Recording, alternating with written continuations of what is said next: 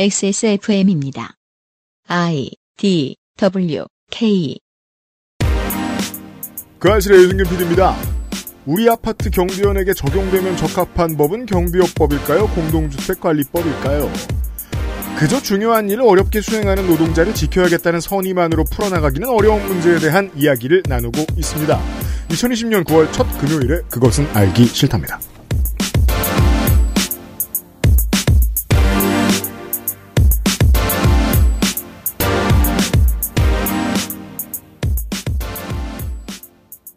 윤세민 에디터 어제 되게 유명해졌던 그저께 네. 어, 의사협회 홍보물 논란 관련된 기사 보셨습니까? 어, 아니요?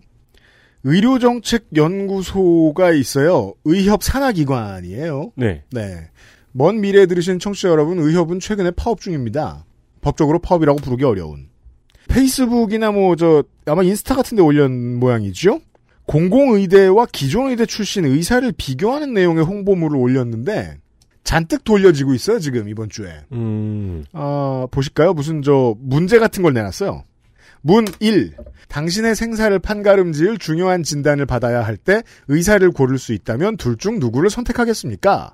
매년 전교 1등을 놓치지 않기 위해 학창시절 공부에 매진한 의사. 성적은 한참 모자르지만 그래도 의사가 되고 싶어 추천제로 입학한 공공의대 의사. 그리고 그림이 있는데 A는 이제 두 건의 마스크를 쓰고 있고 B는 두건과 마스크를 안 쓰고 있어요. 이거는 이미지 사이트에서 산 아이콘으로 보이는데 무슨 차이로 이렇게 골랐는지는 모르겠네요. 재미있는 점은 제가 발견한 재미있는 점은 이 B에 성적은 한참 모자르지만이라고 썼다는 겁니다. 모자란 겁니다. 어, 내가 아는 분야에서 되게 똑똑해도요. 자기 분야를 넘어가면 사람들은 모자랍니다. 내가 그 아파트라고 생겨먹은 집에 살면서 다른 여러 가지 분야의 중요한 일을 하고 사는 사람이지만 아파트 경비원들에 대해서는 우리가 잘 모를 수 있습니다. 그 문제를 지금 어, 들여다보고 있었습니다 이번 주에. 잠시 후에 다시 남우근 노무사 만나서 이야기를 나눠보죠. 그것은 알기 싫다는 이달의 PC로 만나는 컴스테이션, 프랑스에서 온 비밀의 레시피, 오뉴 마카롱, 독일산 맥주 효모로 만든 데일리라이트 맥주 효모 비오틴, 나의 마지막 시도 퍼펙트 25 전화영어에서 도와주고 있습니다. 지금 유리한 가격대의 부품, 지금 가장 hot한 high-end 장비, 아니면 고장 리포트가 적은 부품으로 이루어진 사무용 PC까지 당신이 찾는 데스크탑을 상담 없이 구입할 수 있는 기회, 엑세스몰에서 컴스테이션 이달의 PC를 찾아주세요. 주식회사 컴스테이션.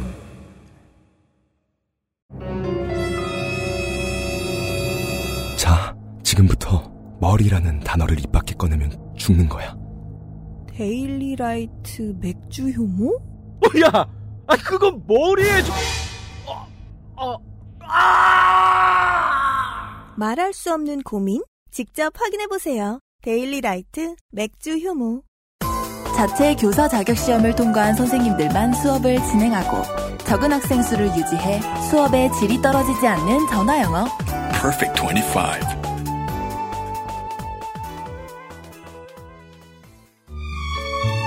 프랑스에 살면서 많은 마카롱을 먹어봤었죠. 하지만 언제나 만족했던 건 아니었어요. 절 가장 만족시킨 마카롱이 한국에서 왔다면 믿을 수 있나요? 촉촉한 식감, 은은한 달콤함. 제가 마카롱이 기대했던 모든 것이었어요. 네, 오뉴 마카롱이요. 가득 프랑스의 달콤함. 오뉴 마카롱. 치아가 약하시면은 이 어제 저희가 소개해드리는 오란다를 드셔봐도 좋겠지만 마카롱이 더 좋을 수 있어요. 네, 마카롱 매니아들에게 높은 평가를 현재 받고 있나요? 음흠. 액세스몰이 발굴한 또 다른 장인 오뉴 마카롱에서 추석 행사를 시작했습니다. 시작했습니다. 처음 시작하는 명절 행사지요. 그렇죠. 네, 긴장도 하고 계실 겁니다. 그렇습니다. 긴장을 잘 하시는 분인 걸로 알고 있어요. 긴장을 하고 최대 10%의 전상품 할인 이벤트를 준비했습니다. 네. 마카롱이 이제 조금 비싸죠. 네. 간식직은 좀 비싼 간식인데 이번 기회에 조금이나마 할인을 통해서 좀더 오뉴 마카롱을 즐길 수 있는 기회를 만들어 봤습니다. 네. 그리고 두 번째 행사 오뉴 마카롱 추석 edition이 있습니다. 음흠. 19짜리 마카롱 팩을 추석에 맞는 특별한 포장과 오뉴 마카롱 캐릭터가 그려진 그림 엽서와 함께 받아보실 수 있는 제품입니다. 그렇습니다. 그림 엽서가 포함되어 있군요. 캘리그래피를 하시나 봐요? 아, 그, 보, 이런 분들이 계시죠. 본인 취미를 자꾸 사은품에 넣는 분들이. 네, 그래서 캘리를 사면 어, 마카롱이 따라온다 이런 혹평도 있었습니다. 최악의 평가잖아 그건. 여튼. 당연히 할인도 적용이 되어 있습니다. 네. 유통기한이 있는 제품이고, 그리고 추석이 가까우면서 배송이 이제 미뤄지면 마카롱은 조금 문제가 있을 수 있잖아요. 음흠. 그래서 추석에 선물하거나 구매하기엔 조금 부담이 나 걱정이 있을 수 있겠죠. 네, 그래서 추석에 받아보실 수 있는 시간 지정 패키지를 마련했습니다. 이번에 큰 문제를 겪지 않기 위해서. 이 패키지는 각 21일, 22일, 23일에 지정 발송이 됩니다. 구매해 두셨다가 해당 일에 배송을 받으시면 딱 들고 가시면은 좋게 적절한 타이밍에 배송을 해 드릴 수 있도록 준비를 하고 있습니다. 네, 그리고 이번에는 선물만 보내시는 분들도 많이 계실 텐데 아, 맞춰서 보내드릴 수 있습니다. 어, 괜찮네요, 그거는. 네. 오뉴 마카롱의 모든 맛이 들어있는 19세트고요. 음흠. 따로 맛에 대한 표기가 없어. 이게 왜이 패키지에 맛이 안 써 있군요. 그죠? 그냥 색깔 보고 알아내야 됐거든요. 그래서 이제 드시는 분들이 액세스몰 홈페이지를 저희 액세스몰 페이지를 열어서 맛을 하나하나 확인하고 드셨나 봐요. 그렇죠. 모든 분들이 아실 수 있는 것도 아니고. 네. 그리고 저희 몰의 구성도 약간 스크롤을 내려야 맛을 전부 볼 수 있잖아요. 맞아요. 그래서 이제 캘리그라피처럼 마카롱을 화면에 대고 비교하면서 드셨겠네요. 그렇죠. 막 반으로 잘라보고 실물 맞나 확인해 보려고. 네, 그래서 이번에는 패키지에 맛 스티커를 부착했습니다. 그렇습니다. 어떤 맛인지 편하게 확인을 가능하게 했습니다. 이게 이게 잘했다고 광고 드릴 멘트가 맞나요? 아, 뭐 버그를 고치는 거죠. 부모님은 이런 거 안 좋아하실 거라는 편견을 버리십시오. 맛있으면 일단 무조건 비- 좋아하시고요. 네. 그리고 이제 보통 이런 거 드셔보시라고 하면은 또 비싸다고 됐다고 싫다고 막 전력을 다해 도망가시잖아요. 그렇죠. 그렇죠. 이제 명절 같을 때 사놓고 네. 예, 여- 풀어놓으면 또 맛있게 드실 겁니다. 네. 그러니까 매- 가격은 매겨놓고 말씀해 주시면 그 괜찮아요. 그렇습니다. 추석 간식 오뉴 마카롱으로 골라보세요. 네. 어, 이거는 이제 좀 호불호를 갈리기 위해서 오란다하고 오뉴 마카롱을 둘 다 구매하셔서 네. 둘 다 깔아놓으시는 것도 이쁘시겠네요. 맞습니다. 네. 어제 우리가 이런 이야기를 나누었습니다. 현재의 경비원들은 주로 하루 20시간, 24시간 나왔다가 다음날 쉬고 그 다음날 나오는 일을 한다. 네. 보통은 말도 안 되는 경무입니다. 이것을 호텔이나 항공기와 비교하면 노예노동이라고 뭐라고 했을 겁니다. 음. 그런데 그렇게 하지 않는 근거로는 법적 용어로 감시단속적 근로자라는 용어와 규정이 있다. 이 업무에 대해서 법이 어떻게 바라보는가에 대해서 이야기를 했고요. 그리고 이 업무의 경우에는 보통 근로기준법 적용을 잘 하지 않아도 된다는 해석이 아주 많다는 사실도 들려드렸습니다. 네. 그리고 공동주택관리업법으로 관리되는 대상은 무엇인가에 대해서 이야기를 했고요. 그 외에 경비원이 관련되어 있는 경비업법은 무엇인가? 경비업법에 적용을 시켰더니 경비원들이 아파트에서 평상시 하는 일을 할 수가 없게 됐더라라는 얘기까지 말씀드렸습니다. 음. 아무리 봐도 이상해서 경찰에서는 최대한 단속을 안 하려고 뒤로 빼고 빼고 빼고 있다까지 말씀을 드렸습니다. 네. 아, 급여를 덜 주기 위해서 감시단속 단속적 근로자의 휴게 시간을 늘리고 있다. 단속을 해야 하는데 단속을 최대한 안 하면서 뒤로 빼고 있다.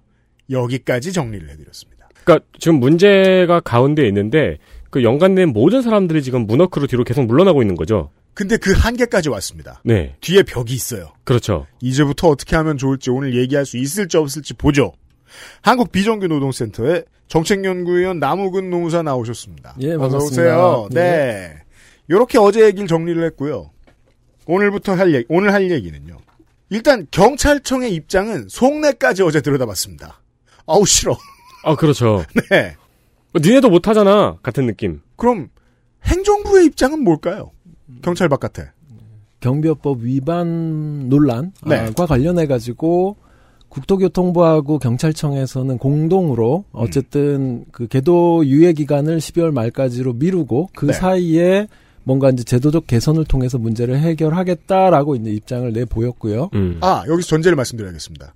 이 계도 기간 내로 이것을 해결을 못 보면 새로운 시스템을 만들어내지 시스템을 좀 고쳐내지 못하면 많은 입주자 대표 회의나 많은 이 저 위탁받은 업체들이 경비원의 수를 줄여나가기 시작할 게 좀 분명하죠. 맞습니다. 예, 맞습니다. 그래서 위기예요, 지금이.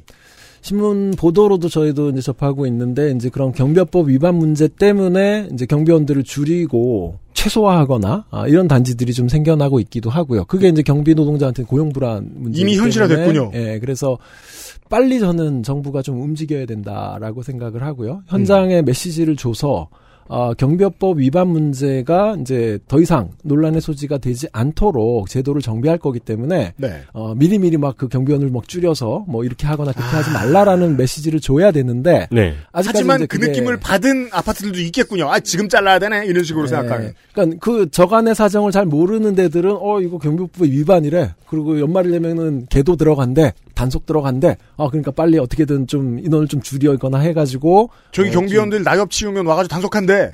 그렇죠. 이를테면 그런 거죠. 네. 예. 잘못 알려진 거죠 사실은. 음. 어, 메시지가 안 가고 있어서 그러니까 음. 혹은 잘못되게 이제 메시지가 간 상태고요. 네. 아무튼 그렇게 정부서 정부에서도 정부라 하면 이제 국토교통부하고 경찰청인데 네. 여기서도 이제 관련 법을 좀 손을 보겠다라는 얘기를 했고 음. 실제로 국회에서도 입법안이 계속 어, 발의가 되고 있습니다. 그렇습니까? 그래서 예, 음. 그래서 몇 어, 몇몇 의원들이 이제 이미 발의안을 어, 그러니까 입법안을 발의를 했고요. 네. 대표적으로 이제 천준호 의원이 네. 아 거기는 이제 경비 노동자 그다음에 그 관리 소장들이 회원 가입되어 있는 어, 주택관리사 협회 그리고 이제 입주 대표 회의 연합회 이런 데들하고 이제 그동안 몇번 어, 모임을 해가지고 그렇습니까? 어, 그 내용을 수렴을 해서 이제 발의안을 그러니까, 그러니까 입법안을 발의를 했는데 네 강북 공... 갑이죠 천준호 예 의원. 맞습니다. 네. 본인도 아파트 사시, 사시는 네. 걸로 알고 그리고 있어요. 그리고 네. 사실은 요번에 그 최희성 노동자 사망 사고가 난 게 이제 강북구기도 하고 그러니까 네. 자기 지역구에서 이제 그런 일이 발생했던 거죠. 네.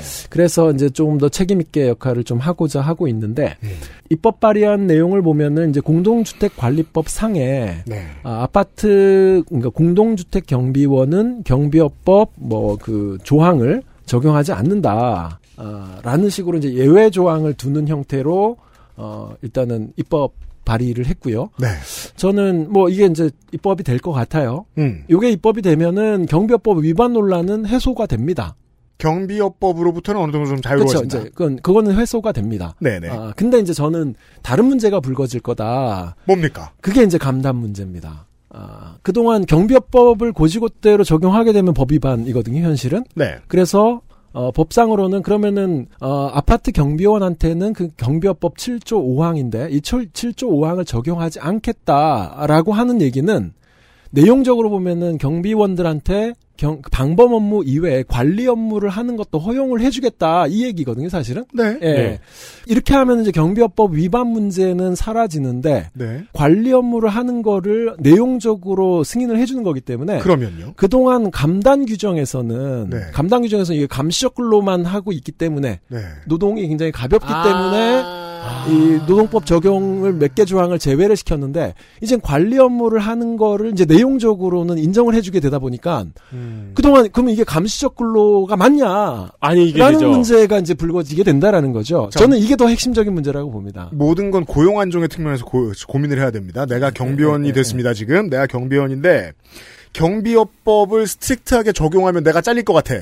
그래서 경비업법을 어, 좀 느슨하게 적용할 수 있는 그 꼭 이렇게까지 할 필요는 없다 이런 법을 들어오면 내가 좀 고용이 안정될 것 같아라고 생각했는데 그러면 더 이상 당신은 감시 단속적 근로자가 아닙니다. 즉 휴게 대기가 많은 업종이 아닌 것이지요. 따라서 맞습니다. 일하는 시간만큼 급여를 다 받아야 됩니다.라고 누군가가 얘기를 해준다. 그럼 갑자기 내 표정이 밝아질까요? 아니에요? 훨씬 어두워지겠죠. 그렇죠. 진짜 자르기 잘리겠네. 그렇죠. 이번에는. 그렇게 되는 겁니다. 사실은 이게 참 그래서 되게 음. 약간은 한편에서는 노동권을 인정받을 수 있는 기회이기도 하지만 그로 그걸로 인해서 고용 불안이 발생할 수 있는 양날의 칼이 되는 거거든요. 네. 주민단체의 자, 자본이란 그래 당신의 노동권을 인정해주겠어. 더 이상 우리 아파트에서 노동하지 말도록이라고 할 것 같다. 예. 자, 음. 그래서 이제 감담 문제를 제가 조금 더 소개를 해드리면, 뭐, 지난 예. 시간에도 개괄적 설명을 드리긴 했는데, 네. 감시 업무를 주 업무로 해서, 어, 일상적으로 정신적, 육체적 피로가 적은 업무를 감시적 근로라고 본다라는 게 이제 예. 근로기준법의 내용이고요. 예. 어, 요거는 해당 사업장에서 어, 노동부에다가 승인 요청을 합니다. 아, 우리 사업장에 감시적 근로 몇 명이 있다. 승인을 해달라. 했을 때, 이 네. 승인을 해주면 이제 감단 적용을 하는 거고, 음. 승인을 못 받으면 감단 적용을 하면 안 되게 돼 있습니다. 네. 근데 이 승인 업무를 누가 하냐면 이제 근로감독관들이 하거든요. 네. 근데 근로감독관들 직무 규정이라는 게 있어요. 그러니까 근로감, 근로감독관들이 업무를 할 때 이제 기준이 되는 그런 이 규정집인데 네. 그 규정집에는 요 감단과 관련해서 뭐라고 돼 있냐 하면은 음. 그런 감시적 근로에 대한 개념을 써놓고 다만 감시적 업무라 하더라도 타 업무를 반복적으로 수행하거나 아예 겸직하는 경우는 감시적 근로로 보면 안 된다라는 게 이제 근로감독관들 그 근무 수칙에 네. 있다라는 거죠. 그러면 요 조항만 놓고 보면 어 그러면은 경비원은 이미 음. 전체 시간에 뭐 이 감시적 업무는 한 3분의 1도 안 되고 네. 나머지 3분의 2가 이미 관리 업무를 하고 있었는데 음. 그러면은 사실은 타 업무를 반복적으로 수행하거나 아예 겸직을 하고 있는 경우인데 음. 승인을 내주면 안 되는 거 아니냐 이런 문제 제기가 가능하잖아요. 그렇죠.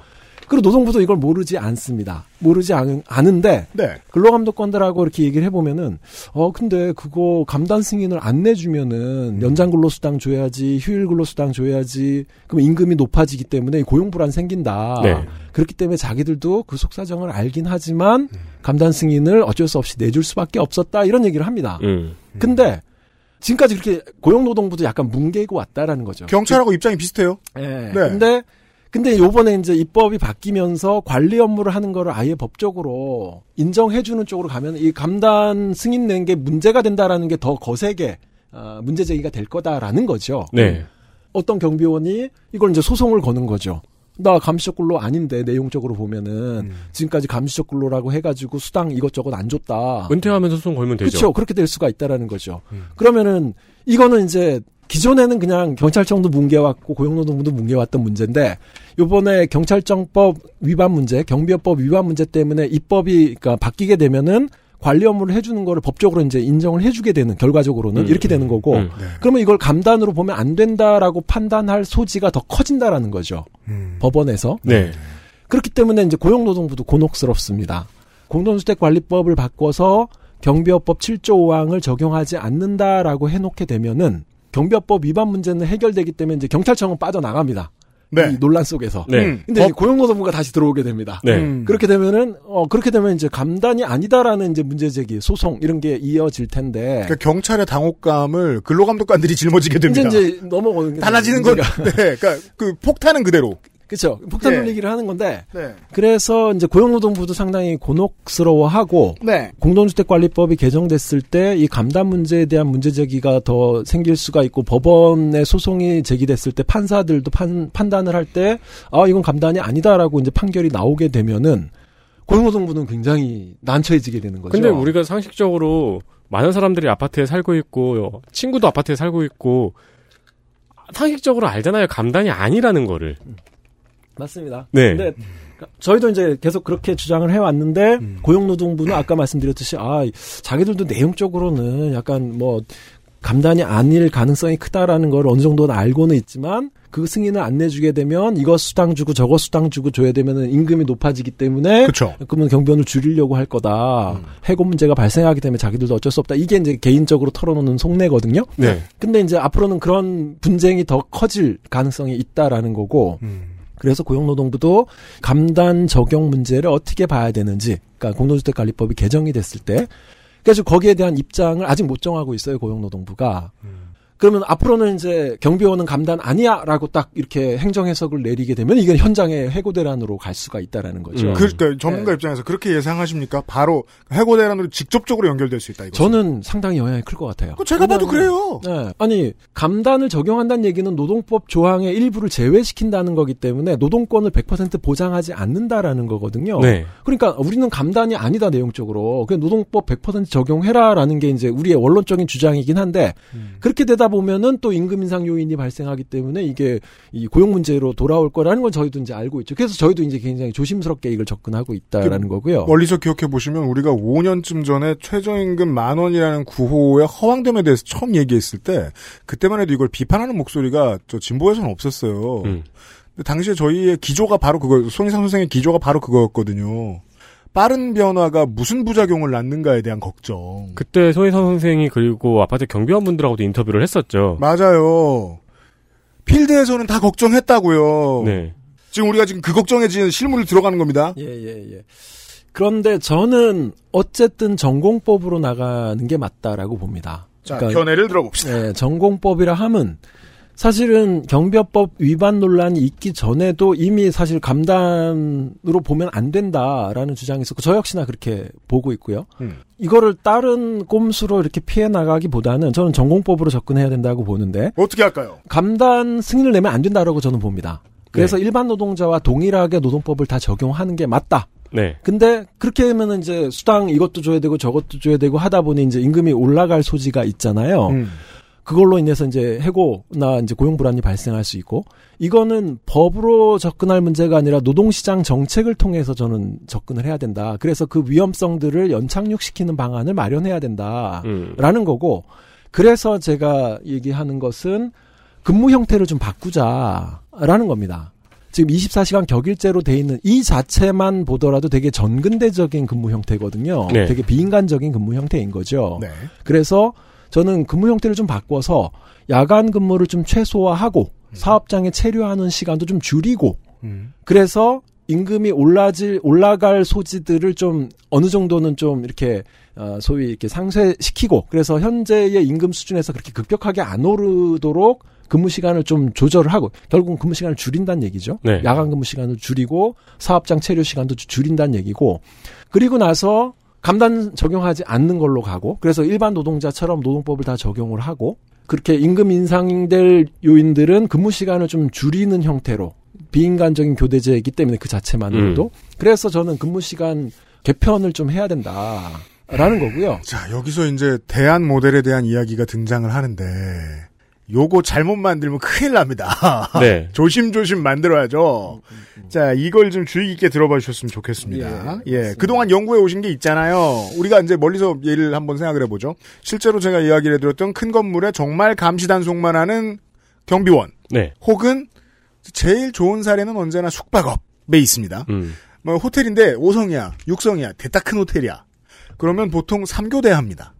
3교대 저는 이제 뭐 들여다 보신 분이 있을 거예요. 그런 분들은 보통 3교대를 하는데 야간이 제일 적어요. 야간 숫자는 적어요. 그리고 그분들한테는 근로기준법이 적용되기 때문에 야간에 일할 때 조금 더 수당이 셉니다. 맞습니다. 네. 그리고 휴식이 더 보장된다거나 하는 것도 있어요. 네. 야간에 하면 사흘에 한 번 나오고 뭐 나흘에 한 번 나오고 이런 식으로 이제 다른 대체제가 있다거나 아 이런 것들을 경비 우리 아파트 경비원에도 적용시킬 수 있는지에 대한 연구를 하신 거죠? 그렇죠. 네, 그래서 그 얘기를 들어봅시다. 예, 2018년에 서울시 차원에서 어, 이런 문제가 예측이 되니 네. 어, 이걸 좀 어떻게 해결할 것이냐 그리고 해마다 이제 최저임금이 오르는 거에 따라서 경비원들의 이제 고용 불안 문제가 계속 제기가 되고 보통 이제 1년 단위로 이제 계약을 많이 하다 보니 음. 예. 최근에는 이제 근로계약 기간도 이제 6개월, 3개월, 1개월 뭐 이렇게 점점점 많이 짧아지고 한데 예. 예. 그- 그 자체도 굉장히 문제고. 음. 어, 근데 아무튼 근본적으로 그 경비 노동자의 고용 불안 요소를 좀 해결할 수 있는 방안이 뭘까를 이제 고민을 한 겁니다. 그래서 2018년도에 몇 개 사업장, 몇 개 아파트 단지를 좀 시범으로 해가지고 음. 교대제 개편 모델을 만드는 연구를 좀 했었습니다. 근데 네. 그때 이제 연구를 완전히 완결짓지는 못했어요. 그래. 그러니까 그거는 아파트 단지들하고의 이렇게 협력이나 이렇게 상호 이, 이 협조 관계가 좀 제대로 유지되지 않은 측면도 좀 있었고. 음. 근데 아무튼 그때 고민했던 것은 그런 겁니다. 경비원하고 관리원을 이원화해서 경비원은 말 그대로 법상 경비 업무만 하는 겁니다. 이 방범 업무만 하는 거죠. 관리 네. 업무는 안 하는 거죠. 네. 그리고 관리원은 말 그대로 이제 경비 업무는 안 하고 관리 업무만을 하는. 그래서 기존의 경비원을 권- 경비원과 관리원으로 이원화하는 방안이 하나가 있을 수 있고요. 또 자, 하나는 새로운 단어가 등장했습니다. 관리원. 맞습니다. 예, 네. 근데 관리원. 그 방안은 이제 한 명을 더 고용해야 되는 거죠. 아니죠. 기존의 경비원이 예를 들면은 10명 있었다. 아, 그러면은 나눠서요? 10명 중에 4명은 경비원 업무, 고유의 업무만 하게 하고 6명을 관리원으로 전환해서 저는 이제 고용을 총, 총량을 유지하자. 음. 이게 제일 중요하니까. 네, 음. 고용의 총, 저희는 사실 그게 제일 관건이거든요. 네. 고용의 총량을 유지하는 게 제일 첫 번째 저는 모든 고민의 기- 조건이 돼야 된다, 전제가 돼야 된다고 보는데. 그렇죠. 그래서- 야간에는 관리 업무를 할 필요가 없어야 맞는 거니까요. 그렇죠. 음. 근데 근데 그렇게 하려면 이제 몇 가지 전제가 또 필요하긴 합니다. 그러니까 이를테면 지금 입주민들이 뭐 새벽 1시에도 택배 찾으러 가고 네. 뭐 이런 문제들 있잖아요. 그리고 네. 쓰레기 그 벨리 이, 그 분리수거 배출하는 것도 뭐 요일 구분도 없고 시간 구분도 없고 막 이래 버리면은 갑자기 물어보시니까 그러니까 새벽 1시에 택배 찾으러 오면은 이거 어떻게 합니까? 뭐 어쨌든 대응을 해줄 수밖에 없잖아요. 주민은 내가 새벽 1시에 퇴근하는데 그럼 그렇죠. 새벽- 그렇게 나오는 거죠. 그래서 이런 것들에 대한 좀 생활 문화를 좀 정비하거나 음. 생활 문화를 좀 개선하는 것도 좀 필요하다. 입주민들 네. 의식을 좀 개선하는 거 음. 이런 것도 좀 맞물려야 될 것이고 그다음에 경비원과 관리원의 업무를 어떻게 배분하거나 근무 시스템을 어떻게 짜느냐도 굉장히 관건이고요. 음. 그래야지 어쨌든 고용의 총량을 유지하면서 법 위반 문제, 감단 위반 문제, 경비업법 위반 문제도 피해 가면서 적정 임금을 유지하면서 고용도 유지하면서 이렇게 갈 수 있는 방안을 짜는 거였죠. 네. 그래서 이제 경비원과 관리원을 이원화하거나 아니면 저는 전원 관리원 제도로 가는 것도 방법이다. 그러니까 전원 관리원으로 가게 되면 그러면 어떻게 하냐 야간에는 야간에는 최소 인원만 약간 당직 개념으로 어, 쓰는 거죠. 네네. 어, 그래서 그거는 이제 근무 시간이나 요거를 구체적으로 짜봐야 되는 거거든요. 음, 그래야지 음. 임금도 적정하게 보장이 되는 거고. 음. 근무 시간을 줄인다고 해서 임금을 확 줄어들게 되면 사실 노동자 입장에서는 반갑지가. 않거든요. 네. 예. 그래서 현재 임금 수준을 어느 정도 줄지는 않게 음. 어느 정도 유지 뭐 너무 대폭 인상되지는 않게 네. 요 정도로 관리를 해야지 이제 관리비도 인상되지 않아서 입주민도 동의할 수가 있기 때문에 그래서 어 그런 임금을 적정 수준 유지하고 고용도 총 고용량을 유지하면서 근무 시스템을 바꿔가지고 법 위반 사항들 해, 어, 해소하고 업무 범위를 정확하게 규정을 해주고 이래야지 입주민하고 경비원하고의 그 분쟁도 줄어들 것이다. 무슨 얘기냐면은 입주민이 어 이것 좀 이것 좀 해, 해달라고 하면 경비원은 어 그거 내 업무 범위 아닌데 디- 맞냐 아니냐 이런 논란들이 오게 되면 이제 이게 갑질로 그죠. 이어질 수가 있거든요. 업무 근데 범위가 보통 명확하지 않기 때문에 그렇게 예. 법까지 집어넣은 FM대로 해석하시는 경비원님이 어디 계세요? 그렇죠. 하던 일이니까 해야지라고 맞아요. 생각하실 거란 말이에요. 맞아요. 그렇죠. 따라서 예. 이 지금 그, 그, 이제 이 모델을 고민하는 사람들의 머리에는 그게 다 들어가 있어야 되는 거예요. 시장성도 잃어버리면 안 돼. 예. 소비자가 매력을 잃으면 안 돼. 근데 고용을 지켜야 돼. 그렇죠. 근데 고용을 지키면서 올라가는 거는 뭐 어느 정도 올려야겠지만 너무 깎이면 안 돼. 이게 지금 다 맞아야 되잖아요. 음. 맞아요. 예. 그래서 말씀해주신 몇 가지의 방법이 있는데 경비원과 관리원을 나누는 방법이 있고 그게 또 두 가지 저 차이가 있는 게 있, 지만 예, 예. 그리고 전원을 관리원으로 본다는 게 있고. 예. 네. 이제 근데 이제 아까도 말씀드렸듯이 아파트에 이제 이해관계자들이 있는 거잖아요. 일단은 경비 노동자가 있고 입주민이 있고 입주자 대표 회의가 있고 관리 소장이 있고 그다음에 이걸 둘러싼 각종 법제도가 있고 네.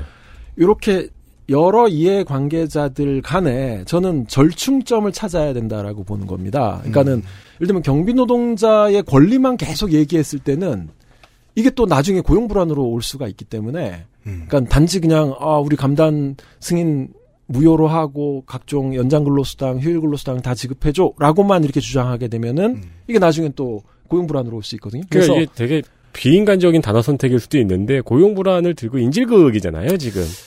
사실 저는 굉장히 좀 이 암묵적 담합 구조가 지금까지 있었다라고 봅니다. 네. 그러니까 경비 노동자도 내가 이 나이에 이 정도 일자리가 어디야라고 네, 하면서 그렇죠. 여러 가지를 그냥 감수하면서 맞아요. 해왔던 거고 음. 그러다 보니까 입주민들도 어 당신은 내 하인이야 내가 당신의 생사 여탈권을 쥐고 있어 뭐 이런 인식을 가지고서 이것저것 막 시키게 되는 거고 음. 그 슬픈 얘기는 얼마든지 TV 사회면에 종편 뉴스 사회면에 나갈 수 있어요. 그렇죠. 근데 그 슬픈 얘기 보고 화난 것만 가지고 지금 저 문제를 해결할 수도 없다는 거고 맞습니다. 만약에 막 그 슬픈 얘기가 만약에 지금 코로나가 없다고 쳐요. 민주노총이 춘투를 해. 근데 그 얘기만 되게 크게 내보내. 그럼 민주노총도 답 못 내요. 내는 거 아니에요. 그쵸. 예. 네. 우린 지금 그걸 보고 있는 거잖아요. 예, 그래서 저는 그 경비 노동자를 둘러싼 양편향적 시각이 존재한다고 봅니다. 한쪽에서는 요번에 그 강북구의 최희성 노동자 자살 사건처럼 음. 하인으로 보는 음. 굉장히 정- 주인과 하인이라는 굉장히 정근대적 관계로 보는 음. 이런 왜곡된 시각이 있죠. 네. 물론 이제 입주민 다수는 아니고 정말 소수인데 음. 어, 이런 한편의 시각이 있고 네. 또 한편에서는 아 경비 어르신들 아 우리 아버님 같은 분들이라는 되게 온정주의적 시각이 또 한편에 존재합니다. 네. 근데 저는 이 두 시각 자체가 그리 바람직하지 않다. 그리 바람직하지 않은 게 아니라 하인으로 보는 건 이건 말도 안 되는 거고. 우리가 지금 한 시간 반째 듣고 있는데 그 두 태도 모두 도움은 안 되는 것 예, 같아요. 예, 예. 그러니까 그 온정주의적인 접근도 음. 뭐그 자체로는 뭐 그 마음은 알겠지만 이건 정확하게 노동계약, 근로계약, 노동권을 보장받는 노동자로 봐야 된다라는 그런 시각을 방해할 수가 있다라는 그렇죠. 거죠. 왜 아무도 노동자로는 안 보고 있느냐 그렇죠. 이거죠. 그래서 저는 이분들의 직무 범위를 정확하게 정해주고 음. 어 그리고 거기에 대해서 정확하게 서비스 해줄 거를 요구를 하고 음. 그러면 노동자들은 거기에 대한 서비스를 제공하면서 정확하게 노동권을 보장받고 이런 계약 관계로 가는 게 맞는데 네. 나머지 그러니까 온정주의적 시각이나 아니면은 뭐 주인 하인 뭐 이렇게 보는 시각이나 이 양편향은 저는 이런 이 법적 계약 관계 노동권이 보장돼야 되는 노동자로 보는 시각을 방해하는 편향이다라고 보는 거죠. 네. 디테일을 몇 가지만 더 예, 챙겨볼게요. 이제 경비원과 관리원의 개념을요. 경비원을 그냥 둔다.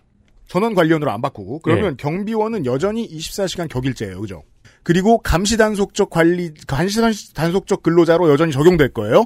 그래서 아마 뭐 여전히 상대적으로 더 그 비싸지 않은 비용을 주고 쓸 수 있는 인력으로 남아 있을 것이고 고용 안정성이 좀 확보될 겁니다. 그리고 10분의 경비원 중에 그 4분의 경비원의 안정성을 확보했어요. 시장성을 확보했어요. 그리고 6분이 관리원이 돼요. 그러면 관리원은 두 가지 패턴이 있는데 관리원은 야간에 쓰면 비용이 세요. 네. 따라서 야간에 좀만 쓸까? 라고 생각했는데 그것도 좀 주민들 입장에서 보면 좀 불편해요. 네, 네, 네. 그거 어떻게 하죠? 관리 업무는 주간에만 이루어지는 걸로 음. 이, 짜야 된다라는 거고요. 그러면 이제 주민들 인식 개선에 대해서 아까 말씀해 예, 주셨는데 예, 예, 예. 그거 생각보다 넘기 어려운 벽 아닐까요? 아 근데 저는 필요하다고 봅니다. 그러니까 물론 이제 금방 되지는 않지만 예를 들어 말 우리는 그대로- 아파트에 좀, 좀 많은 질문을 드릴게요. 예. 아파트의 영선반에 대해서는 밤엔 퇴근하시는 분들이라는 이해가 돼 있어요. 예, 예, 예. 우리가 갑자기 엘리베이터 고장 났다고 해서 당장 오늘 밤에 고쳐내라고 진상 부리면 그건 진상이 맞아요. 예. 다만 내가 12시 반이나 1시 반에 퇴근하는데 내 택배를 찾아줄 사람이 없어. 이건 불만이죠. 그거는 뭐 거기에 따른 또 다른 뭐 대응할 수 있는 시스템을 마련하는 게 맞다라고 보고요. 이를테면은 물론 이제 이 모델 개발은 아직까지 완성되어 있거나 뭐 검증되거나 그러지는 않, 않았고요. 네. 2018년에 연구를 했던 게 네. 그래서 최근에 이제 요 연구를 좀 다시 해보자라고 좀 논의가 되고 있고 이제 연말 안에는 요 기본 모델을 좀 수립하는 연구가 진행이 될 겁니다. 음. 그게 좀 급하 기 때문에 좀 빠르게 진행할 생각이고. 근데 이안 같은 경우는 확실히 고지가 필요한 게 이제 거- 관리 업무를 받으신 분들은 퇴근을 했어요. 음. 그리고 경비소초에 계신 분은 이제 검단 업무만 하시는 분이에요. 감단 업무만 하시네요. 네, 감단 업무만 하시는 분이에요. 음. 그분한테 가서 부탁을 한다 이거죠 입주민이. 음. 그렇죠. 그렇게 되면 또, 또 문제가 되풀이가 그렇죠. 되는 거죠. 맞아요. 예. 그래서 좀 절도 있게 생활 문화를 저는 좀 개선해야 아, 된다. 인식 이 개선이 상당히 사실은. 어려울 거고 그게 네. 아주 큰 산 중에 하나고 네. 그러면 이제 나머지 안으로는 전원을 관리원으로 바꾸는 개념 변경을 통해서 예, 어, 예. 확보할 수 있는 무언가가 있다고 보는데 예. 그러면 전원 관리원은 아마 뭐 하루 3교대나 주야간 교대 같은 걸 하게 될까요? 그러니까 저, 그러니까 모델은 뭐 짜기 나름이긴 한데 그때 네. 구상했던 것은 저는 주간 연속 이교대제를 하고 주간 연속 2교대죠. 아, 그러니까 자세히 아침에- 좀 소개해 주십시오. 예, 아침에 좀 일찍 출근하는 주간조가 있고 아침 6시에 출근해서 뭐 오후 한 2시, 3시쯤 네. 퇴근하고 음. 그다음에 오후조는 오후 2, 3시쯤 출근해서 밤 한 10시 정도에 퇴근하는 음. 관리원을 이제 이렇게 연속 주간에 네. 음. 어, 연속으로 근무하게 하는 거죠. 야간은요? 예. 야간에는 당직. 당직은 안 한다라는 거고 당직. 당직인데 음. 요거는 아파트마다 그 뭐 최근에 지어진 아파트들은 이제 CCTV가 달려 있고 음. 동출입구가 이제 자동문으로 되어 있고 아 거기에도 대비할 수 있겠군요. 그러니까 모니터링 시스템이 되어 관제 시스템이 갖추어진 데들은 네. 그러니까 우리가 이거 걱정하는 거 아니에요. 네. CCTV 늘리면서 경비원 자르는 거 아니야? 라고 생각할 수 있는데 경비원은 우리가 지금 두 시간 내내 이야기한 다른 일들을 많이 하시니까 실제로는 고용을 유지 많이 하잖아요. CCTV의 힘을 빌어서 고용을 유지할 수도 있겠군요. 이 네. 패턴이면. 그래서 네. 그러니까 저는 이제 야간 근무 인원을 최소화할 수 있는 것은 이런 기계 경비하고 서로 좀 연계시키면 음. 어느 정도 야간 인원을 최소화시킬 수 있지 않을까라는 그렇군요. 얘기고요. 지금까지 예. 우리는 그 두 개를 대리 쪽으로만 봤잖아요. 아, 예, 예, 예. 연계를 시킬 수가 예, 있겠군요. 예, 예, 예.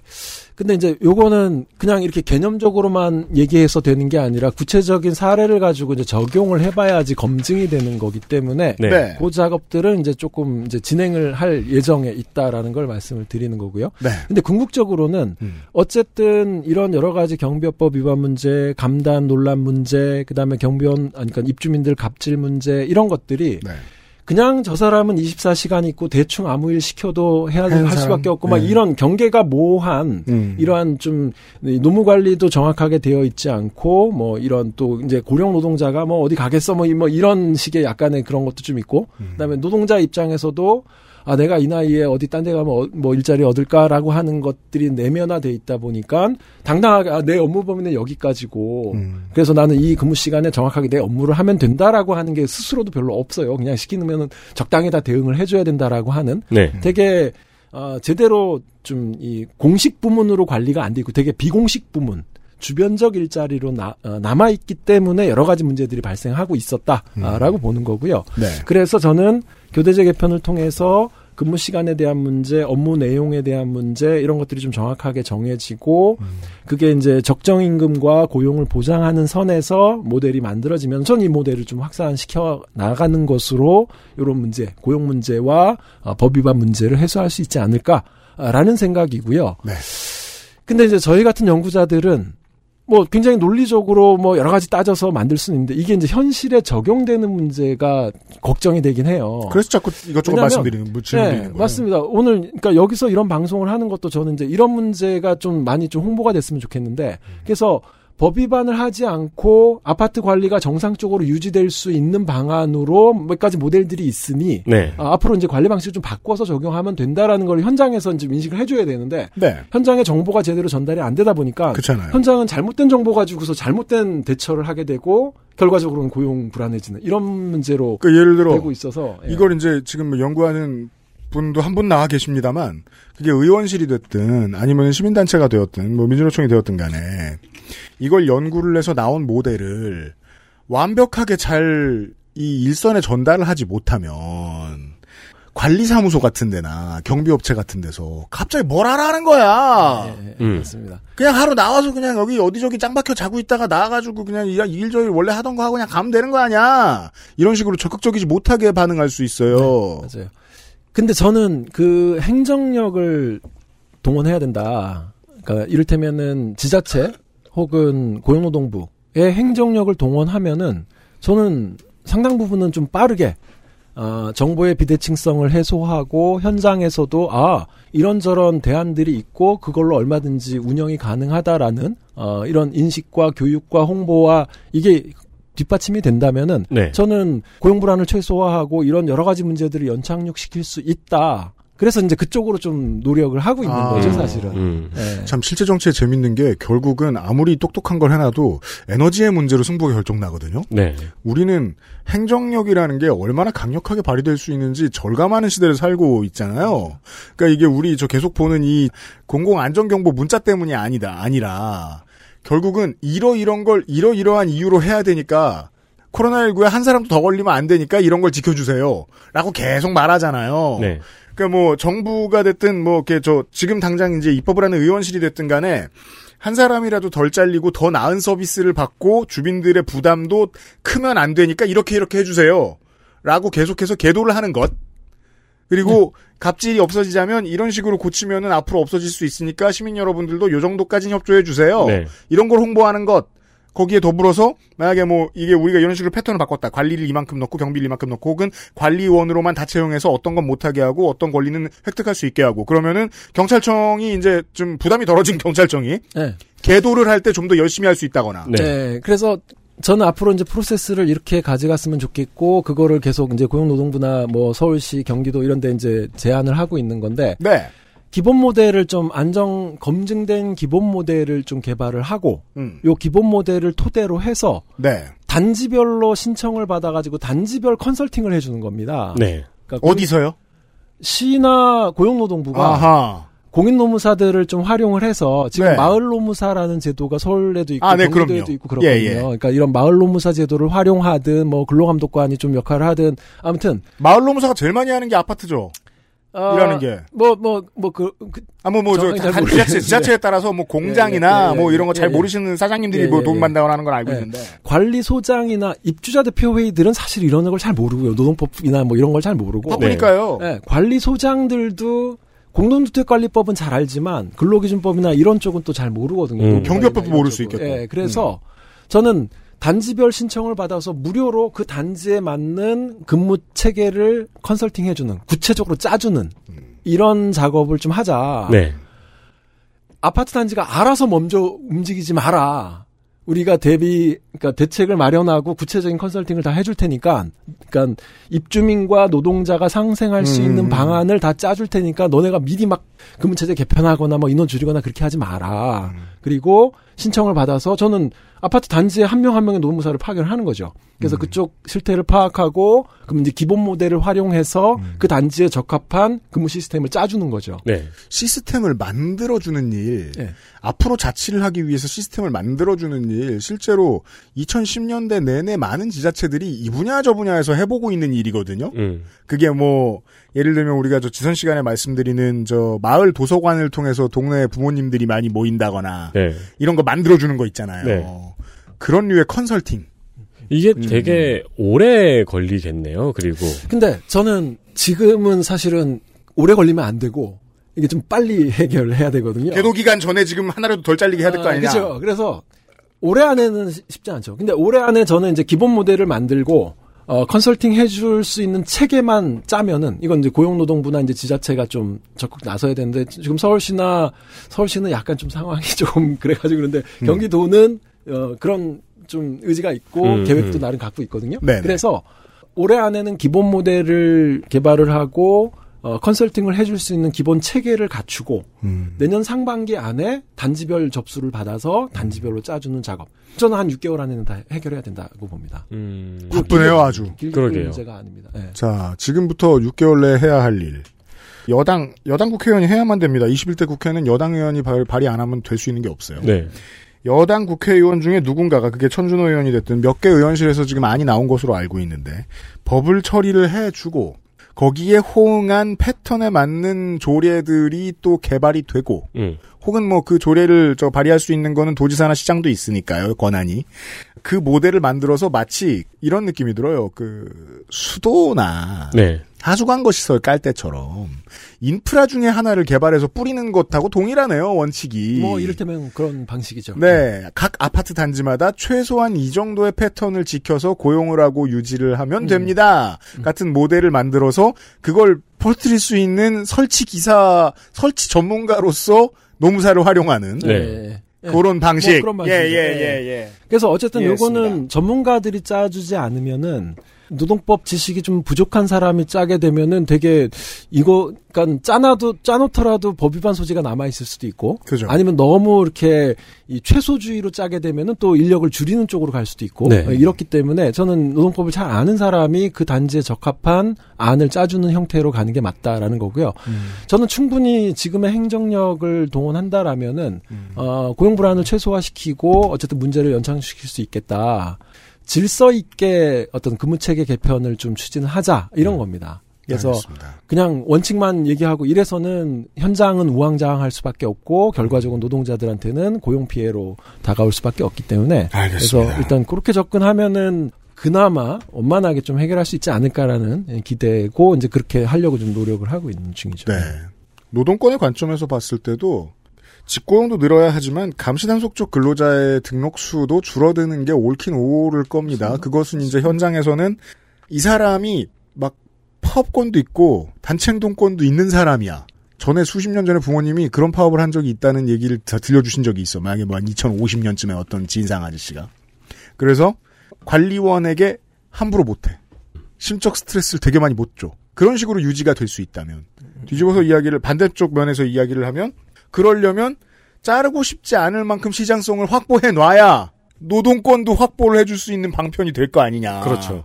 그래서 이렇게 긴 얘기를 했습니다. 예. 예, 예, 예. 그래서 그것과 관련한 이제 결론을 다 말씀을 드린 거고. 네. 지난 시간과 요번 시간에서 별로 이제 강조를 못했던 건 이제 갑질 문제와 관련된 거긴 한데, 요거는 아마 다음번 출연자인 이제. 최인영 무사가 아마 그 부분에 대해서 좀 중점적으로 얘기를 해줄 것 같긴 해요. 음. 저도 이제 그것과 관련해서만 잠깐 말- 말씀을 드리면, 네.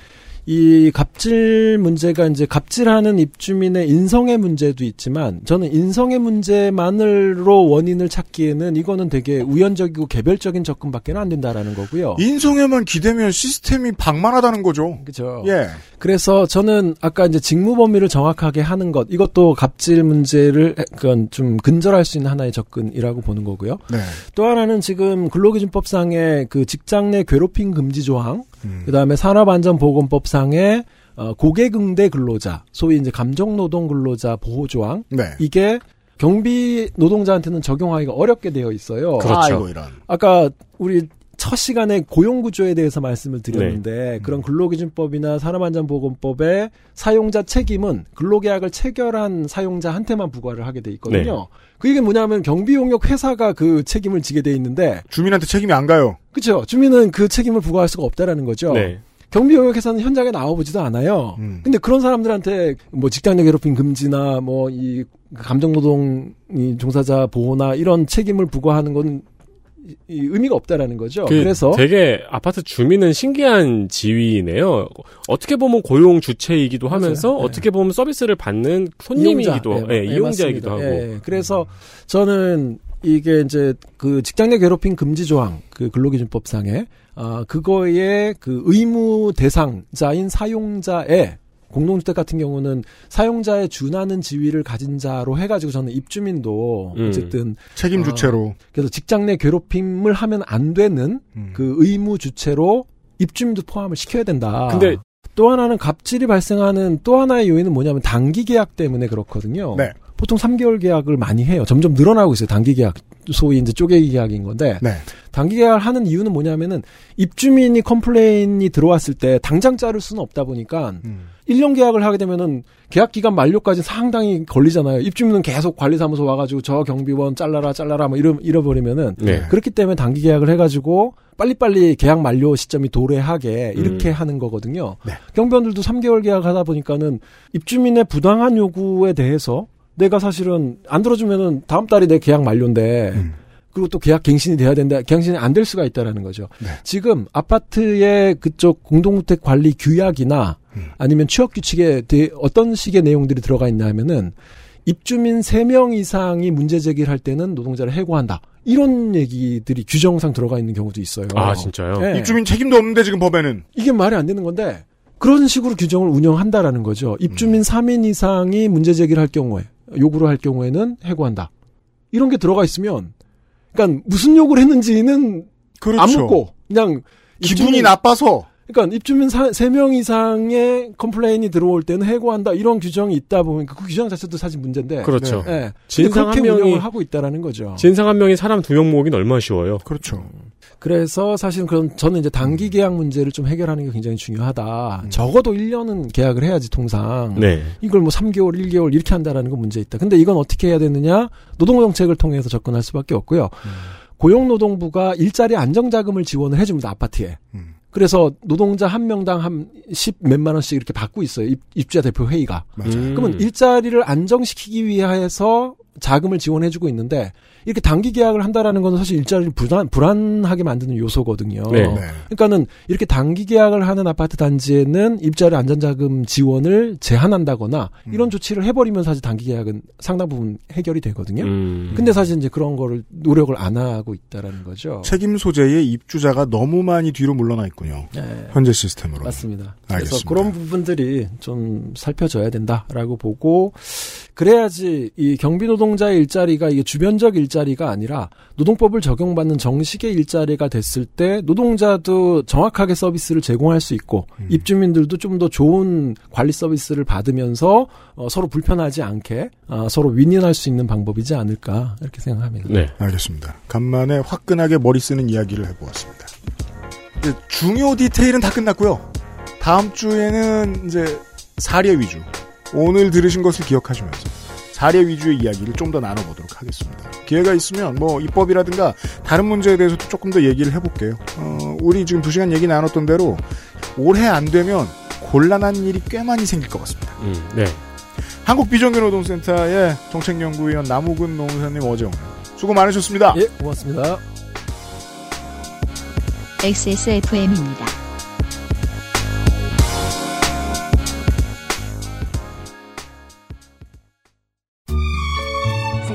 제가 마카롱이 기대했던 모든 것이었어요. 네, 온유 마카롱이요. 입안 가득 프랑스의 달콤함. 온유 마카롱. 오랜만에 엄마 보고 왔더니 마음이 짠하더라고. 허리도 많이 굽어지고 주름살은 어찌 그리 많이 들었대. 그래도 전에는 머리숱 좀 많았었는데 지금은 그마저도 휑한 느끼는 거야. 엄마, 아들이 잘 챙겨드리진 못해서 죄송해요. 이제부턴 그중 하나만이라도 제가 챙겨볼게요. 그, 그거 있잖아요. 그거. 말할 수 없는 고민? 직접 확인해보세요. 데일리 라이트 맥주 효모. 용산 선인상가 21동 1층 130호 주식회사 컴스테이션 서울 02-2120-2337로 전화 주십시오. 주식회사 컴스테이션.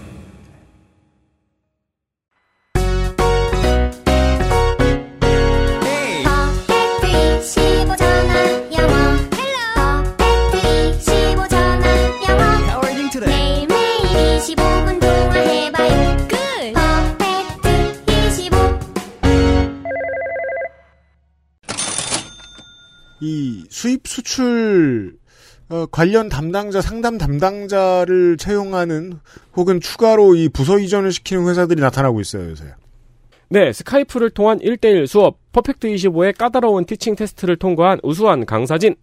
결정적으로 너무나도 인상적이게 저렴한 가격. 코로나로 인한 언택트 시대에 걸맞는 접촉 없는 영어 강습. 퍼펙트 25 아니겠습니까?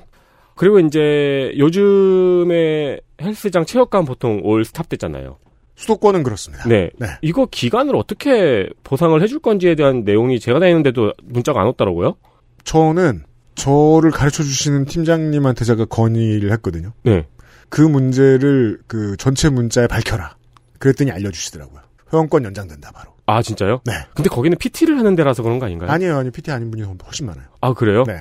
저희는 지금 그 문자가 안 와가지고 이 운동하는 사람들끼리 수근수근 되고 있습니다. 아, 네. 그니까요. 그 관장, 체육관 운영하시는 여러분들, 사장님 여러분, 그, 어, 이럴 때일수록 회원들을 안심시켜 주셔야 이 홍보에 도움이 됩니다. 네. 네. 그 저희 집 앞에 걸어가면은 저희 집 앞에 이 헬스장 광고 홍보판이 있는데 네. 되게 크게 붙게 붙어 있는 거예요. 운동 안 나가는 때에 자유롭게 팔 수 있는 회원권이라고. 아, 지역에 따라서 그런 걸 선호하는 분들도 계시죠. 네, 그게 되게 중요한 판매 포인트인가 봐요. 네, 양도가 되는 지역이 있죠. 그래서 퍼펙트 25는 수강생의 사정에 따라서 강의를 멈추고 수강하고 하는 시스템이 자유롭습니다. 이건 처음부터 그랬습니다. 퍼펙트 25는. 네, 사정이 안 돼서 수업을 날려먹는 것이 아니고 일정 부분 연기하여 언제든지 사용 가능합니다. 가능합니다. 어, 내가 퍼펙트 25를 수강 중이었다는 기억을 잃지만 않는다면 1년이고 10년이고 영원히 일시정지와 재수강이 가능합니다. 이게 됐습니다, 원래부터. 원래부터 이게 됐습니다. 네. 심지어 타인에게 양도도 자유롭습니다. 이게 됐습니다, 원래부터. 이게 원래부터 됐습니다. 네. 저희 집앞 헬스장이 광고하기 전부터요. 그럼요. 아, 그게 언제 문 열었는지 내가 모르는구나. 어, 그렇죠. 네. 바쁘고 복잡한 일이 많이 벌어지는 현대인에게 이보다 더 좋은 장점은 없지요.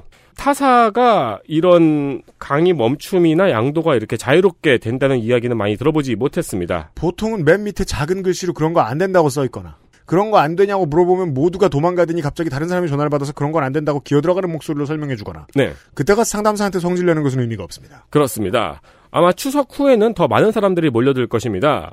이상하게 연휴가 지나 좀 쉬었다 싶으면 사람들이 열정적으로 무언가를 시도해 보려고 하죠. 그러니까 말이에요. 그 연휴 되자마자 부모님이 만나가지고 너는 왜 영어도 하자 하지 못하느냐 이놈 이러면서 뭐라 하진 않는데도 불구하고. 어, 그렇죠. 영어 공부를 퍼펙트 25와 함께 시작해 보십시오. 분명히 또 1월 1일 되면은 퍼펙트 25의 회원이 늘어날 거예요. 네. 왜냐면 1월 1일 되면 헬스장과 이런 공부하는 아, 그렇죠, 클래스에 그렇죠. 손님이 많아지니까요. 네, 추석 직후가 차라리 낫다. 추석 전이. 그쵸. 지금 시작하면은 그들보다 한 4개월 일찍 시작하는 거죠. 그렇습니다. 네. 얼마든지 멈추실 수 있어요. 퍼펙트 그렇습니다. 25 광고였습니다. 아스트랄 뉴스 기록실 뉴스 아카이브 너무 많이 썼습니다. 뉴스 아카이브입니다. 네, 1970년 9월 4일 칠레에서 인민연합의 살바드로 아, 옌, 데. 가 당선됐대요. 네, 대통령이 당선됐습니다. 어, 비슷한 이름으로는 아르헨티나의 야웬데 씨가 있긴 한데, 이 양반은 실체가 확인되지 않은 사람이고요. 계시긴 어디 계실 텐데. 네. 네. 실체가 확인되지 않은 양반이고 최근 들어 언급이 되기도 했으니까 오늘은 특별히 아웬데 아니지 나도 헷갈리네. 아옌데. 아옌데 특집입니다. 돈 있는 집에서 태어난 의사였습니다. 음흠. 의대생 시절에 칠레 민중들의 비참한 삶을 보고 나서 사회주의에 관심을 가지게 됩니다. 네. 여기까지는 이상하게 체게바라랑 똑같죠? 그렇죠. 1937년 여기서 체게바라의 차이점이 생기는데 음. 칠레 사회당에서 하원 의원에 당선되어 정치 활동을 시작합니다. 제도권입니다. 그렇습니다. 나중에는 상원 의원에 연속으로 당선이 되기도 하고요. 네. 그리고 중간에 4년 동안 후생 장관을 지내기도 합니다. 음. 그러니까 우리나라 치면 이제 법무부 장관이죠. 그렇죠. 이후 52년부터 사회당 후보로 대선에 계속 출마를 했는데 뭐 한 5% 정도의 득표율을 얻고 낙선합니다. 네. 네, 이렇게 연속 세번 낙선을 하죠. 음. 예, 우리한테는 약간 익숙한 모습인데 그렇죠. 공산당과 사회당이 계속 분열해서 보수 진영에 계속 지고 있었던 겁니다. 음. 1970년 대선 사회당에서는 또 대선 후보로 아옌데가 추대가 돼서 나왔어요. 네. 그런데 어, 단일화에 합의하게 됩니다. 그리고 공산당에서는 시인인 파블로 네루다를 추대를 했는데 음. 여기서 네루다가 사회당의 아옌데를 지지하면서 출마를 포기한 거죠. 네. 그래서 사회당과 공산당의 연합정당인 인민연합의 후보로 나와서 대통령이 됩니다. 그렇습니다. 어, 그래서 이 살바도르 아옌데가 인류 역사상 최초로 민주적인 선거로 뽑힌 사회주의 정권이었습니다. 물론 뭐 출신으로 보면은 뭐 저 박정희 정부도 재선될 때는 어, 인류 최초로 뽑힌 사회주의 정권이었을 수도 있어요.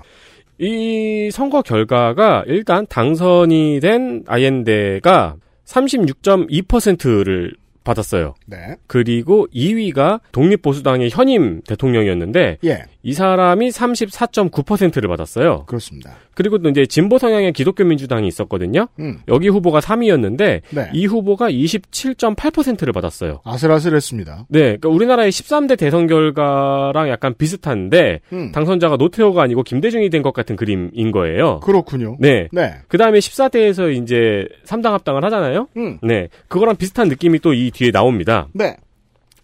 정권을 잡고 사회주의 개혁이 시작이 됩니다. 음. 당시의 칠레 상황은 빈부격차가 아주 극심했습니다. 네. 토지는 거의 대지주들이 갖고 있었고요. 음. 그 이것보다 더 큰 문제는 칠레의 경제를 책임지는 구리광산이나 탄광, 대형 은행 등을 거의 다국적 기업이 갖고 있었다는 겁니다. 그렇습니다. 이 라틴 아메리카의 민주화의 과정은 유럽과 미국의 큰 기업들이 가지고 있던 이 자연자원과의 싸움이었습니다. 네. 네. 그 자연자원을 다국적 기업이 쪽쪽 빨아먹고 있고, 네. 그러니까 돈은 해외 기업이 가져가고 노동자들은 쪽쪽 빨아먹히고 있는 그런 상황인 거죠. 예.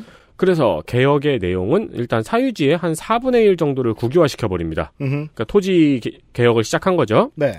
그리고 다국적 기업이 갖고 있던 산업을 국유화시켰습니다. 네. 가장 중요했던 게 이제 구리강산이었는데요. 음. 이 구리강산을 국유화시켜 버리고 네. 또 네슬레 축산업 시설이 있었어요. 네. 이 네슬레 축산업 시설을 돈 주고 삽니다. 그리하여 이때부터 칠레는 유럽과 미국의 공적 취급을 받습니다. 네. 이 네슬레의 시설을 돈 주고 사서 국유화를 시켰던 일이 꽤 중요한 일이 되는데요. 음. 왜냐하면은 이 아엔데의 공약 중에서 이게 또 중요한 공약이었는데 네. 아이들에게 무료 우유 배급이 있었거든요. 그렇다고 합니다. 네, 왜냐면 이제 칠레에서 당시에 영양실조로 인한 영아 사망률이 너무 높아서 음. 우유 배급을 아이들한테 무료로 해주는 공약이 있었는데 음흠. 이때 이제 축산업 시설을 국유화를 했죠. 네. 그리고 또 네슬레의 우유를 살려 그랬어요. 음. 무료 배급을 하려는. 네. 네슬레가 안 판 거죠. 안 팔았어요. 네, 안 팔아버린 거죠. 음. 이게 이제 이 국유화 때문에 빡쳐서 그렇다고 해석하기도 하고 음. 또 한편으로는 미국의 압박이 뒤에서 있었다고도 합니다. 둘 다 맞겠죠, 뭐. 뭐 둘 다 맞는 얘기죠. 네. 그 외에 의료보험, 공공사업근로 확대, 연금 지급, 사회보험, 동네 모자 보건 진료소, 그리고 집세는 가계 수입의 10%까지만 받을 수 있는 상한제 등등의 개혁이 시도가 됩니다. 네. 어, 실로 이제 굉장한 개혁인 거죠. 그렇죠. 어, 이런 개혁이 시도되는 동안 미국은 아주 바빴어요. 음흠. 넥스, 넥슨이 아니고 닉슨이죠. 닉슨과 헨리 키신저는 넥슨은 바로 그때 안 바빴어요. 네, 넥슨은 없었으니까. 네. 닉슨과 헨리 키신저는 바로 쿠데타를 준비합니다. 이게 무슨 소리야 할 텐데 원래 상당수의 쿠데타는 미국에 의해서 벌어집니다. 그렇습니다. 네. 어, 그리고 칠레의 중요한 수출품이 구리였다고 아까 말씀을 드렸잖아요. 그렇죠. 아엔데가 구리 강산을 국유화시켰잖아요. 음. 그러니까 여기서 미국은 바로 자기네가 비축한 구리를 세계 시장에 왕창 풀어버려요. 왜냐하면 철광 때문에 원유 수출국 기구 같은 것이 또 만들어지는 건 미국에게는 정말 우울한 일이기 때문입니다. 유럽한테도 마찬가지고요. 네. 네. 그래서 비축해놨던 구리를 왕창 풀어버리면은 구리값이 떨어지죠. 그렇죠. 구리값이 떨어지면은 바로 칠레의 경제에 타격을 입게 되는 거죠. 네. 어, 그런 식으로 압박을 가했습니다. 음. 그럼에도 불구하고 아엔데의 지지도는 올라갔어요. 네. 그리고 73년 총선에서도 승리를 합니다. 음흠. 어, 미국하고 보수파의 위기감은 커졌겠. 계속해서 쿠데타를 일으키려고 기획을 하는데 음. 당시에 육군 참모총장이었던 카를로스 프라츠라는 장군이 있어요. 네. 어, 이 사람은 군대가 정치에 간섭하면 안 된다는 입장을 강하게 고수하는 사람이었거든요. 실제로 안정된 투표 시스템이 20세기 내내 계속해서 이어진 국가들의 특징인데요.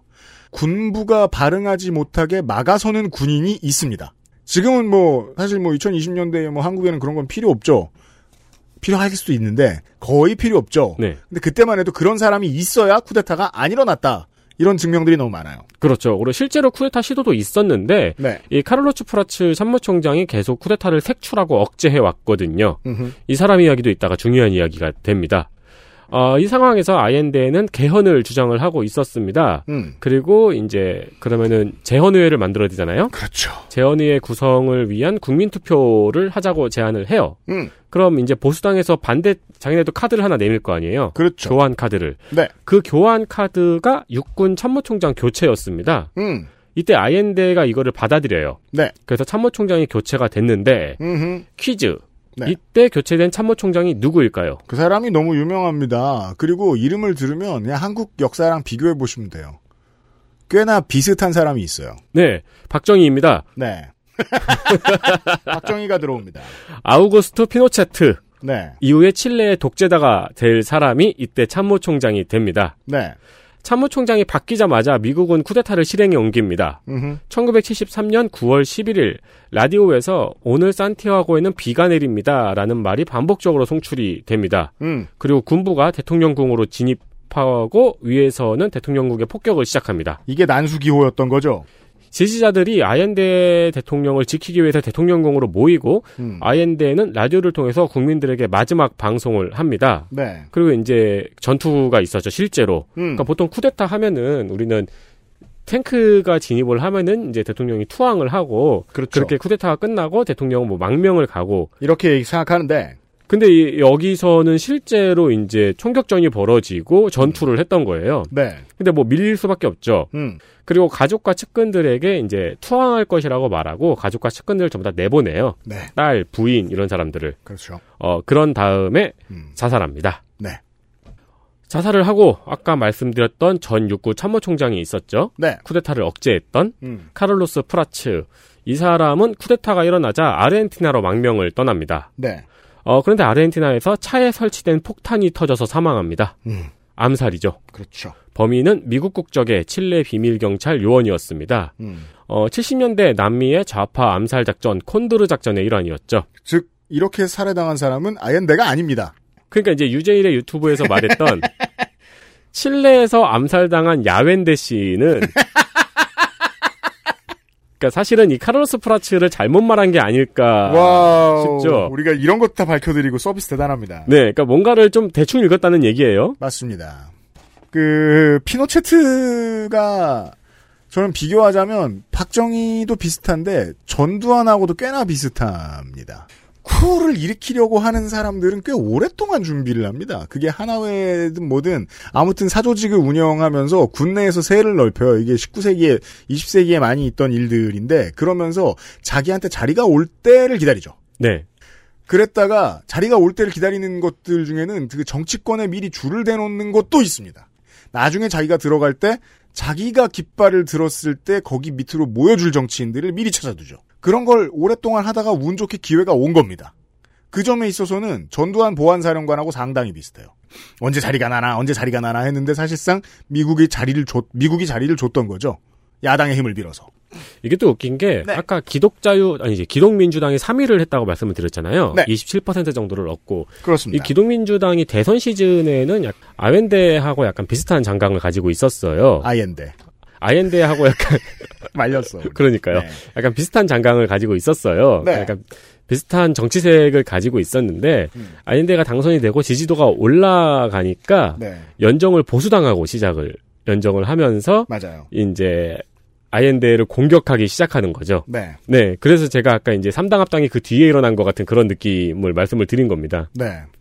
남미에 적지 않은 국가들이 이 미국의 개입으로 인해서 이러한 문제들을 참 많이 겪었습니다. 중동도 마찬가지. 네. 고요. 그 미국이나 유럽의 개입으로 인해서 그리고 이것은 언제나 전 세계에 가지고 있는 영향력에 대한 1세계의 갈망 그리고 그보다 더 직접적으로는 자연자원하고 관련이 있습니다. 네. 자연자원과 자연자원으로 얻을 수 있는 시장과 관련이 있습니다. 그 지점이 그나마 한반도가 그나마 이 정도밖에 안 위험했던 이유이기도 합니다. 음, 따라서 그 역사를 공부를 해보면 이 정권의 그 권력의 입장에서 역사를 공부를 해보면 한국은 미국의 아주 적극적인 개입이 일어났을 가능성이 그다지 높지 않다는 걸 발견하게 되는 것 같아요. 제 견해는 그래요. 네. 공부해보면 제 견해는 그래요. 유재일 씨는 여러모로 공부를 하다 말았다. 그렇죠. 책을 뒤지다 말았다. 네. 예, 라고 느낄 수 있습니다. 되게 급하게 읽은 흔적이죠. 저도 저 이번에 봤는데 그 사실은 이제 뭐 팟캐스트 관계자나 이런 분들이 진행하는 방송에도 뭐 몇 번 나오고 그랬대요 그분이 유재일 음, 씨가 방송 섭외를 할 때 보면 저희 방송을 제외하고는 보통 이제 소셜에서 엄청 시끄러운 혹은 이제 그 사회단체에서 엄청 시끄러운 이런 사람들 데리고 와요. 그리고 또 엄청 시끄럽고 열정적인 사람이 승진도 빨리 하고요. 데리고 와서 봤더니 어머 세상에 이게 뭐야. 그래서 경악을 하고 잘라버리는 사람들이 있어요. 이게 이 유피디님이 가끔 꾸는 악몽 같은 거죠. 어, 그 사람이 또 출연해? 이러면서. 근데 제가 주목하는 저 행동 양식 중에 하나는 아니 왜 사람들이 방송국에 갈 때 기념사진을 그렇게 찍을까요? 그래요? 많이 안 하는 사람들일수록. 그래요? 네, 보고 있으면은 그냥 뭐 방송국 갔다고 방송국 사진 찍고 아니면은 바- 자기 일 방송국을 배경으로 한 사진 찍고 막 그래요. 네. 신나게. 우리 방송국 가도 저 저 가는 다닌 우리 아니지. 남의 방송국 가도 그 작가님이 그 사진 찍어주시고 그러더라고요. 음. 기념품인가 봐. 그럼 저, 저, 나, 후룸라이드 나갈 때처럼 이렇게, 저, 이렇게, 롯데월드 이렇게 로티롤이 옆에 서 있고 배경으로 5천원 주고 파나? 만원 주고 만 원이야? 5천원이야? 거기 나갔다 왔다는 게 되게 좋다는 거예요. 기분이 좋다는 거예요. 음, 네. 예. 아, 그럼 유피님도 출연자들 나오시면 막 사진 찍고 그러세요? 사진을 밖에서 찍어주셔서 그 출연자들한테 주시더라고요. 아, 그래요? 저는 뭐 찍어본 적이 없죠. 그것도 약간 작가의 업무인가 보네요? PD가 해주시기도 하고 그래요. 음. 누군가 해줘야 되나 봐요. 되게 기분 좋은가 봐요. 텔레비전에 내가 나, 라디오에 내가 나오면. 근데 이제 나중에 안 불러주죠? 그럼 화가 나나 봐요. 이게 중요한 얘기입니다, 청취자 여러분. 화나나 봐. 쟤보다 내가 더 잘하는데? 라는 생각을 하는지 저잘 모르겠어요. 네. 그래서 스피커를 찾다가 유튜브로 가죠. 거기에서 자기가 왜 잘렸는지를 유감없이 보여줍니다. 그런 사례들 덕에 헬마우스가 먹고 사는 거고요. 음. 예.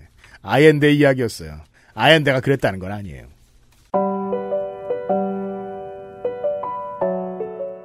여기까지 목요일과 금요일 2시간 꾸며드린 그것은 알기 싫다를 좀 마무리를 짓겠습니다. 그, 제가 에너지의 문제라고 말씀을 드렸던 이유가 이래요.